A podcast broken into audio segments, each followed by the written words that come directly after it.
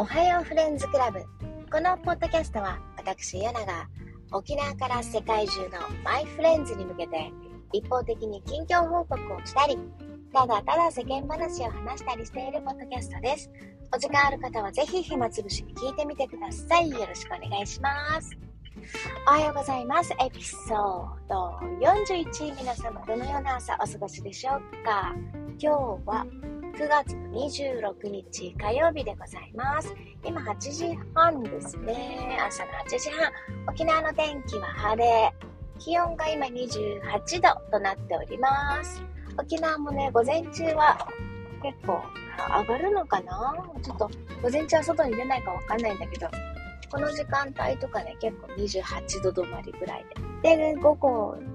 は、午後は暑いよ。まだ午後は30度になって日差しもまあまあ強いですね。そんな感じです。沖縄でも少しずつ秋めいてきてるかなって感じですかね。はい。朝もね、私がいつも起きる5時半とか6時前とかその時間帯だったら26度とかで、なんか空も結構暗めだったりするので、なんか朝起きると、ああ、秋が近づいてきたな、季節が変わってるなって感じがします。はい。で、夕方とかでも、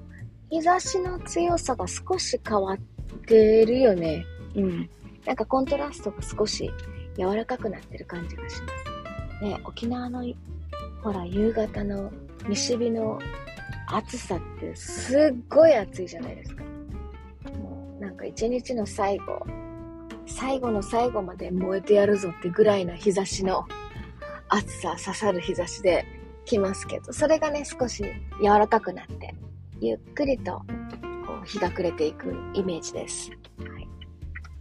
そうだよね。うん、そうそう。そんな感じです。はい。で、もうね、他の県、他の国、皆さんの住んでる地域ではもう長袖着てるとことかありますかね。日本はまだないか。日本はね、東京とか、そういうところでは、北海道とかだったらあるかな。そう、その辺とかだったらあるかもね。もう東京とかもまだまだ暑い。今日もね、また、えー、日差しじゃない。気温が東京とか関東、関西上がるみたいなので、まだまだね、ちょっと秋を感じられてないのかな。でも海外だともう北の方に住んでる皆様、長袖着てるかな沖縄はね、まだまだまだまだですね、長袖は。沖縄に来るっていう方は、まだ、あの、タンクトップで、ノースリーブで行けますので、はい。ぜひぜひ、あの、長袖はね、長袖必要か日よけの長袖ぐらいは必要かも。やっぱり、少し涼しくなったかなとはいえ、やっぱ日差し強いのでね、日焼け止めの長袖は必要かなっていう感じで、あとは全然半袖で大丈夫です。はい。結構ね、シャツ着てても日中暑いですよね。長袖シャツとかさ、着ても、ちょっともう9月だから、もう、タンクトップはねって思いながらシャツ1枚持つと結構荷物になったりしますね。まだまだ。はい、そんな感じです。はい。で、9月も私、録音ができておらず、多分、9月、ポッドキャストをね、更新できていなく、これが5月はじ、9月、初めての録音になるんですけど、あっという間ですね。やらなきゃやらなきゃと思っていたら、あっという間にもう今週最後の、今週最後の週になっておりますけど、はい。特に忙しかったわけじゃないんですけど、そう、先週から、なんだろうね、娘が学園祭終わりで1週間こう熱が出て今日もね、学校休んでるんですけど、ちょうど何日火曜日から学校だから、違うか、水曜日から学校だから、結構一週間ぐらい休んでますね、彼女。そう。で、熱があって、ちょっとお腹の張りがあって、みたいな感じで、ちょっとお腹に来てる風邪かなーって感じで。あ今日は微熱があったので、様子を見て休んでいますけど、まあまあまあ元気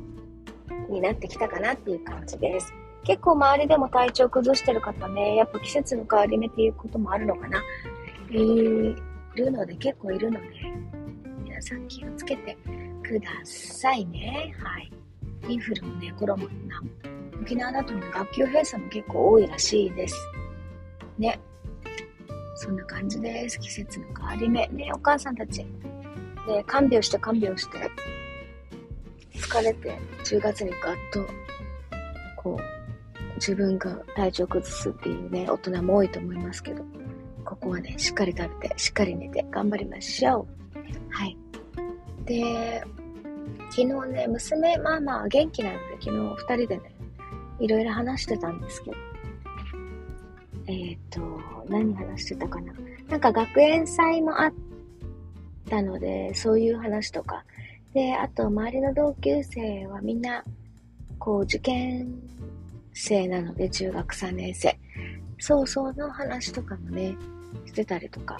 で、娘が受験がないので、そのままもう高校に上がれちゃうので、受験がない今どうやって過ごそうかみたいな話をこうカジュアルに話してたんですけどそうそうそしたらなんだろうね進路の話とかもね大学だったりとか将来だったりとか留学の話だったりとかいろいろしたけど結局2人で行き着いたところは金かっていうところになってだけどお金お金の話もだけどお金があってもね自由に有効に時間を使えなかったらもったいないよね、みたいな、もうお金がない人の話をする。お金がないからそういう話をするしかないんだけど、そう、そう、ね、自由に、イギリスでも行きなさいとか言って、こう、留学させてあげたいっていうのはあるんですけど、なかなかね、高校生入ってすぐ留学っていうと、多分年間500、もう安く見積もって500万ぐらいかかるんですよね。500万ってね。どっから出てくんだ、そんなお金って感じでしょ？そうだけど、まあ、まあまあまあ、こう、いろんな方法があるから、それを調べてる段階らしいです。まあ、その前にね、お金はね、どうやっても湧いて出てこないので、宝くじとか当たらない限り。そう、なので、まあ今できることをね、しっかり時間を有効に使って考えてるだけでは、なかなか考えてるだけではね、なかなかこう、なかなかっていうか考えてるだけでは絶対にダメなので、考えてるだけでは一歩も前に進めてないので考える前に一歩進んでみたらみたいな。考えた瞬間に一歩進んでみたらできることをみたいな。できないことをね、どうやろうって考えても、あの、無駄なので、まずはできることをやってみたらみたいな話をしましたけど。なので今日はね、朝から微熱が彼女あるんですけど、ね、なんかパッと起きてご飯食べて薬も飲んで、なんか、なんだろうね、なんかやってた。机の上で。7時ぐらいから。ごさごさやってたけど、なんだろう。なんか考えてるのかな？考えたのかな？まあこういう感じで、夜に2人で夜更かししながら話すっていうことが結構あったりするんですけど。そうそう。結構ね昼間にこういう話してももう頭がさ入らないというか頭に入ってこない。いろいろねやることがあったりするのでお互い。なので昨日はねゆっくり話して結構12時ぐらいまで話したかな。奇跡的に私が12時まで起きてたっていうこともあるんですけど。そうでねどうやろうかっていう。どうしようかっていう。っていうで結局私がいつも言うのが結局あなたが悩んでもあなたの悩みはこうアドバイスはできるけど解決するのは自分だからっていう突き放すっていうね。そう。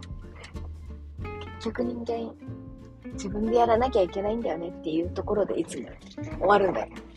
で毎回毎回そうだよねっていう感じで。終わるんだけどね。結局ね、アドバイス、親はね、アドバイスとか、こういう自分がやってきた経験でしか子供を導いていけないけどね。それも、それを聞くだけじゃなくて、それを一つのアドバイスとして自分のこう夢とか考えを、こう、開い、導いて考えを開いていったらいいんじゃない？みたいなアドバイスしかいつもできないですけど、そう。私のね、言うことを、私の考えを、私のやってきたことを彼女にやってもね、もう見えてるのが私ぐらいのレベルの未来なので、それよりもそういう人もいたよっていうアドバイスで、そういう人間もいるよ。そういう人はこういう後悔をしてるよっていうアドバイスで、ね、さらにさらに私よりも広い視野で将来見てほしいなって思ってるんですけど。ね、どのくらい伝わるのかな、中学生に。で、今日朝はもうアメリカに住んでる友達から連絡があって、で、結構こういう子供たちの近況報告なんかを交換するんですけど、向こうではホームカミングっていうイベント、学校でのイベントがありましたみたいな話で写真付きでね、みんなドレスアップしてやるみたい。なんか伝統的なホームカミングっていう学校のイベントらしいんですけど、なんかそれが、まあ、OB を呼んだりとか、保護者を呼んだりとか、こう、自分たちでこう、イベントををするライブがあったりとか、アメフトやったりとか、そういう学校行事ですよね。そういうのがあるみたいで。で、彼らは今回、高校生たちでこう学校を盛り上げるパーティーみたいな感じをするのかな。スポーツイベントあったりとか、パーティーをやったりとか、ドレスアップしてっていう感じでやったみたいですね。で、同じ年だけど、向こうでは中3だから高校生になるんですけど、なんだろうね。同じ、同じ年の子たちだけど、やっぱりね、なんだろう、体つきも違うし、ドレスアップした時の出来上がりが日本の高校生と今同い年のことはちょっと違うよなっていう仕上がりになりますよね。なんだろうね。な、何が違うんだろう。まあ、そういう文化っていうところもあるだろうけど、そうそう、そういう話をしたりとか、そのアメリカではこういう秋のイベントありますみたいな、いつもね、交換をしてるんですけど、で私もこういう、えー、沖沖縄じゃん、日本ではもうこの時期学園祭だったり体育祭だったりとか、日本の学校もイベントが結構あって、こんなことを、うちの学校はこういうことしてたよ、みたいな話をしますけど、ね、なんかいろんな情報交換して、子供たちのね、視野が広がっていけばね、これをね、娘に話したら、もう日本ってなんかダサいよね、みたいに言ってたけど、やっぱアメリカのさ、こうホームカミングとか、プロムとか、そういう映画で私たちが見るようなドレスアップして高校生たちが、こう、デートみたいな感じでダンスパーティーに行くみたいな、ちょっと憧れるよね、やっぱ、アジア人としては。はい。で、でもね、そういう文化があるっていう交換、こう、情報交換をするだけでね、彼女が少し違う自分たちの学校だけではなくて、他の学校とか、他の国の習慣とかがね、見れてすごく、すごく助かってます、私は。で、私だけの視野でやっぱりさっき言ったように、こう、視野を広げるっていうのはね、なかなかね、難しい。もう、限られているので、そういう情報を交換してくれる友人に本当に本当に毎回毎回感謝でございますわ。本当にありがとうございます。子供たち、学校いろいろね、学園祭も、娘の学園祭もすごく盛り上がってて、あコロナ明けて子供と、コロナが明けて、子供たちがね、楽しんでるなっていう様子が見れて、本当に本当に良かったので、いろいろね、これから話ししながら、いろんなものを見せながら、やっていきたいなって思っております。なんか、娘の体調が悪い話かこういう話になりましたけど、なんか他に話したかったこといっぱいあったんだけどね。まあいいか、今日はこんな感じでね、娘と昨日夜話したことについて話してみましたけど、どうでしょう ?15 分も喋っちゃった。そう、15分も喋ったけど、もうちょっと。あの、娘が今、ポッドキャストどうなの？っていうのを話したんですけど、ポッドキャスト誰が聞いてんの？って言ったら、あの、友達みたいな 聞いてるのはほとんど友達で、っていう話をして、だから私の本当に世間話をこうやって、ただただ話してるっていうところよっていう話をしたんだけど、えー、で、何回話してんのって言って、40回かなって言ったら、なんか、やばみたいな。40回もそんな一人で話してんだみたいな。そう。本当だよね。40回も一人で、ただただただただ一人で最近あったこと話して、思ったこと話して、みんなに一方的に私の近況報告を、こう、情報を押し付けておりますが、そんな感じで、一人でね、40回、41回目か今日話してるけど、どうかね？なんかね、他にいろいろ考えていきたいなっても思ってるんですけど、そう、まあまあ、まあ一人で、あの、40回話せるってことはね、いけるんじゃん？まだ って思ってますけど。まあまあ、いろんな社会が変わったり、子供のシチュエーションが変わったり、私のシチュエーションが、モチベーションが変わったりしていると、ね、井戸端会議でもさ、毎回同じ話でもさ、同じ人とでも、会話は出てくるじゃない？女の人は、特に。そう。なので、そんな感じでね、私は続けていこうかなと思ってるので、本当に本当に、あの、あの、お皿洗いの時に私が横のダイニングで座って、勝手に一人で喋ってるっていう感じで皆さん聞いていっていただければと思っております。まあね、あの、ダイニングで本当にリアルに座って横で私が喋ったらもっともっともっと毒素が出てくるけど、まあそこはね、あの、オブラートに少しだけ包みながら話していきたいと思います。あまりね、あの、ほら、友達だけじゃなくて、もしかしたら、もしかしたらもしかしたら、ほら、聞いてるかもしれないじゃん、誰かが。だからね、そこの毒は少し隠しながら話していきたいと思います。はい、今日はこんな感じです。では、また、